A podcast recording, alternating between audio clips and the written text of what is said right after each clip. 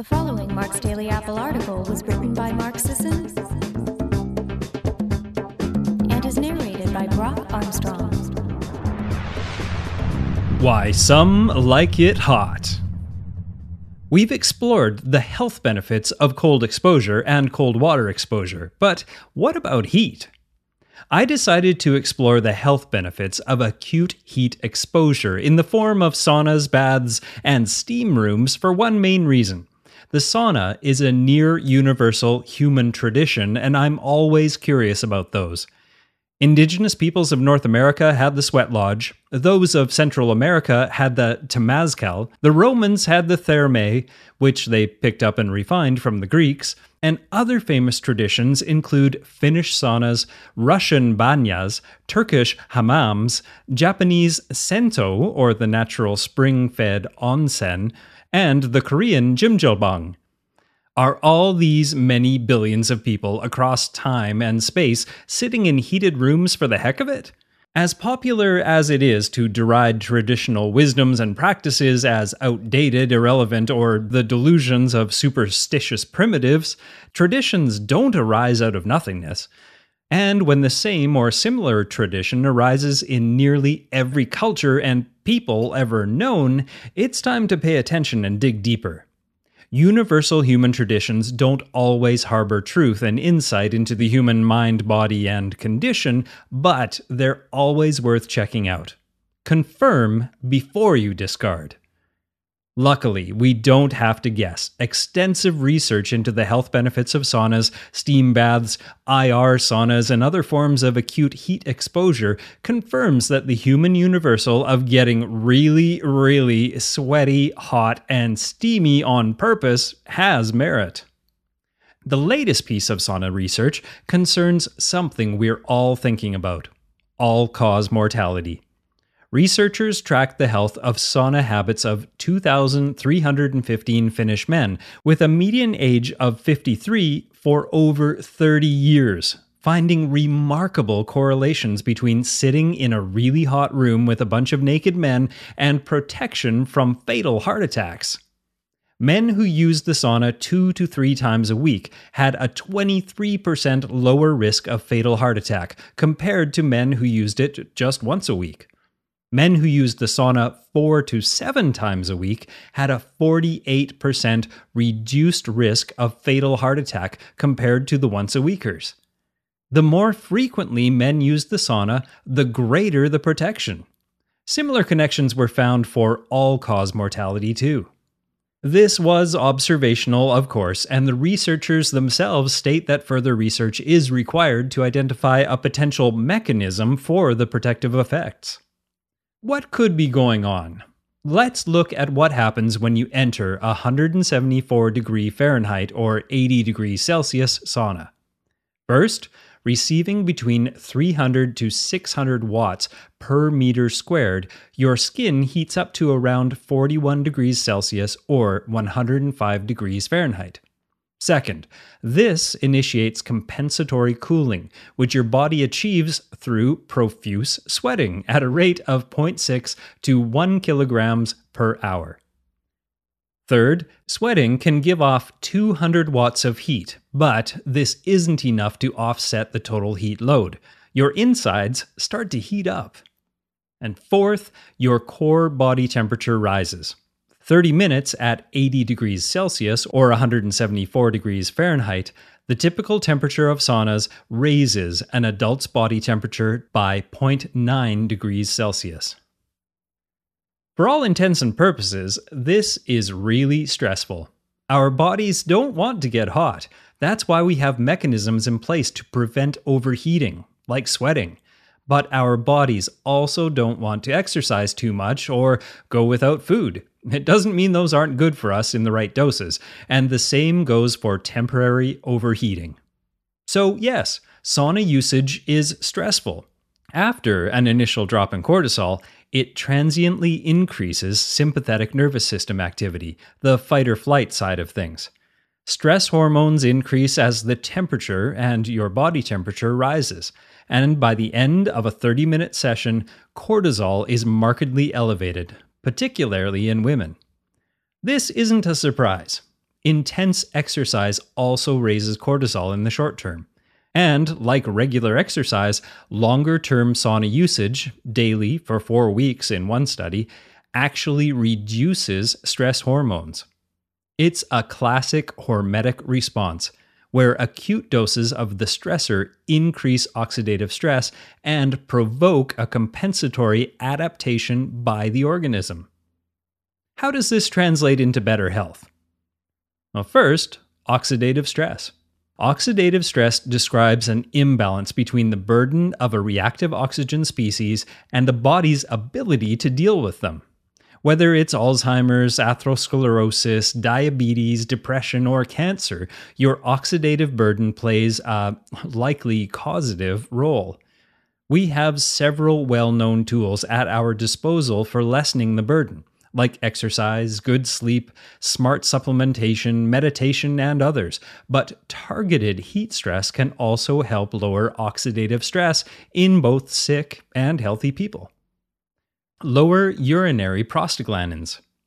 In patients with established risk factors for heart disease, daily sauna therapy for 15 minutes at 60 degrees Celsius in an infrared sauna for two weeks lowered urinary levels of oxidative stress biomarkers. Endothelial function also improved in the sauna group. Increased antioxidant capacity. After initially increasing oxidative stress, sauna therapy triggered compensatory adaptations and activated antioxidant defenses in the blood of healthy volunteers. Decreased oxidative stress in chronic heart failure. Patients, and some hamsters, with chronic heart failure underwent infrared sauna therapy at 60 degrees Celsius daily for four weeks. After the trial, markers of oxidative stress had dropped and endothelial function had improved. Improved lipid profiles. In both men and women, sauna use lowers LDL and triglycerides while increasing HDL. Improved insulin sensitivity. Sauna use increases insulin sensitivity. Physical performance. A large body of sports science shows that heat acclimatization, increased heat tolerance, allows athletes to perform better in high heat environments and increase their work output while reducing their overall metabolic, cardiovascular, and muscular strain. One way to increase heat acclimatization is to train in hot weather. Another is with regular use of saunas. Post workout sauna sessions improve endurance performance in runners. For three weeks, endurance runners sat in 89 degrees Celsius, plus or minus 2 degrees, humid saunas for 31 minutes following training sessions. This amounted to an average of 12.7 sauna sessions per runner. Relative to control of no sauna, sauna use increased time to exhaustion by 32% plasma cell volume by 7.1%, and red cell volume by 3.2%. Both plasma cell and red cell volume are markers of increased endurance performance. Post workout sauna use increases plasma volume in male cyclists. Following training sessions, cyclists sat in 87 degrees Celsius, 11% humidity saunas for 30 minutes just four sessions were sufficient to expand plasma volume. This is important because increasing plasma volume improves heat dissipation, thermoregulation, heart rate, and cardiac stroke volume during exercise. Next, growth hormone. Exogenous growth hormone is a popular and potent anabolic agent, increasing whole body protein synthesis and promoting muscular hypertrophy and fat loss. It's well known that intense exercise, fasting, and a good night's sleep can all naturally increase growth hormone levels, but there's another lesser known method sauna usage.